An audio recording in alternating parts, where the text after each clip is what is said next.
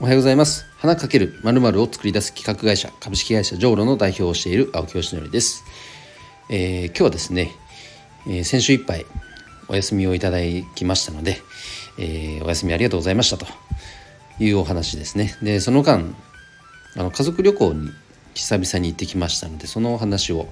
したいと思います。なので今日は仕事の話では全くありませんので何の役にも立たないです。あのなのでさらっと流してください、えー、では本題に入る前に一旦お知らせです、えー、運営している、えー、花と緑の社会実験室そうというですねコミュニティオンラインコミュニティは Facebook グループをまず用意しています。花とか植物に関心のある人がまず集まってですね、えー、それに関するなんか写真の投稿をしたりとかコメントしたりとか場合によってはリアルで会いましょうなんて話になったりとか、えー、そんなコミュニティですね。でもう少しこうビジネス寄りにねなんかプロジェクト立ち上げたいとか企画をなんか立ち上げたいとかっていう方はスラックのグループの方に移行していただいてそちらでプロジェクトを進めていくというような全体の設計になっています、えー、興味ある人は是非覗いてみてください、えー、それでは今日はですね、え先週、えのお話をしたいと思います。え、っと3泊4日か。で、え関西の方に旅行に行ってきました、え長野からですねまず和歌山県にあ移動は全部車です、えー、車で移動してですね初日の、えー、目的地はもうとにかく和歌山まで長野からもうね普通に行って休憩なしで行って7時間半ぐらい。途中お昼挟んだり休憩したりすると、まあ、9時間は見といた方がいいだろうっていうので朝8時に出ても夕方ね到着したのがほんと6時とかでしたね。でしかも途中で高速がなんか事故のため通行止めになっていて一時下道を下ろされた区間もあったので余計にロスしてしまってそうですね約10時間近くかかっちゃったのか。あね。9時間9時間はかかったな。少なく9時間10時間近くかかったのか、でもまあ無事到着することができました。で南紀白浜。まで、えー、まず行ったと。でもうその日はあとはもう夕飯食べてで宿にも帰って、えー、でもう休憩もうお昼寝をお昼寝じゃない宿に帰ってでも寝たという初日ですけども2日目はですねそこからの南紀白浜といえばあのやっぱアドベンチャーワールドですね。家族連れがたくさんいましたね。僕も初めて和歌山県自体が行ったの初めてだったので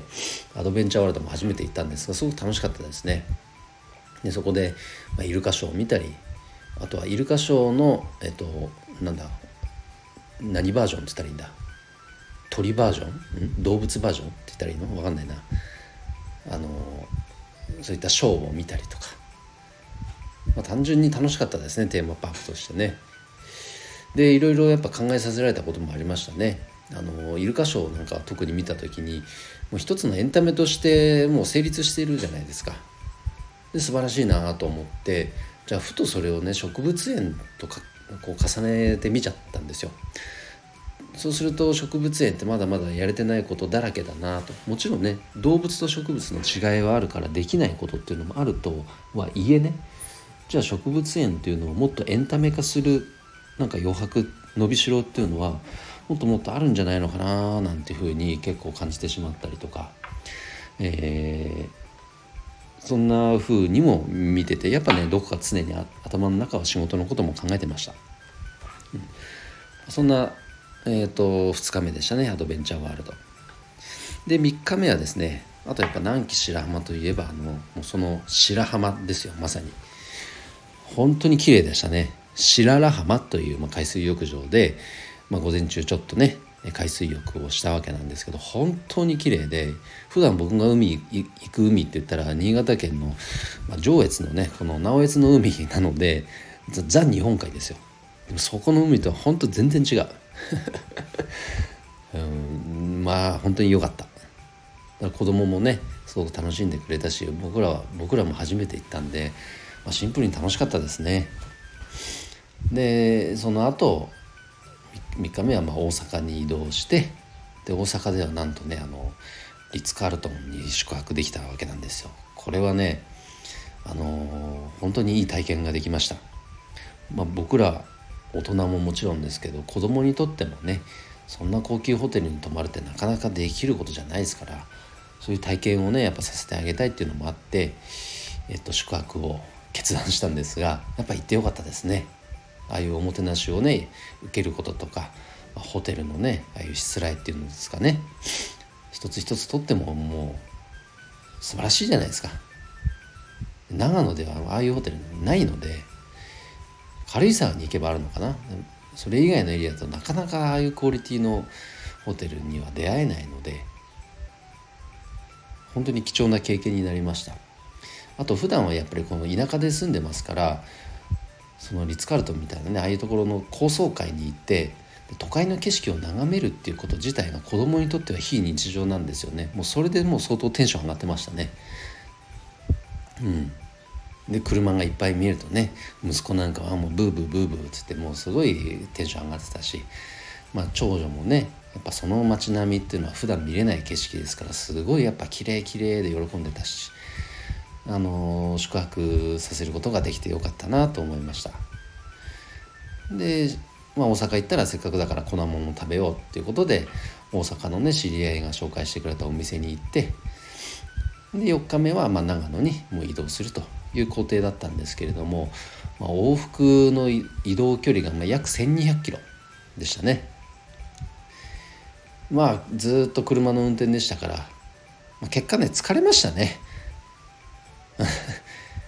旅行から帰ってきて翌日にね結構疲れがどっと出ちゃってね一日体だるかったですね。で今日はもう全然回復してるんですけど、まあ、それぐらいやっぱ知らず知らずのうちになんか疲れも蓄積しちゃってたんだなと思ったのと同時にやっぱね体力が落ちてんだなっていうのも痛感しました。だから日頃からやっぱ免疫力を高めるっていう意味でもやっぱ日常的にできる運動はねやっぱ常にしてることも重要だなとも思いましたね。はい。なので、まあ、今日の話をまとめると家族旅行は楽しかったという話です。で年に2回最低でも2回はやっぱこういう時間はもう確保したいです。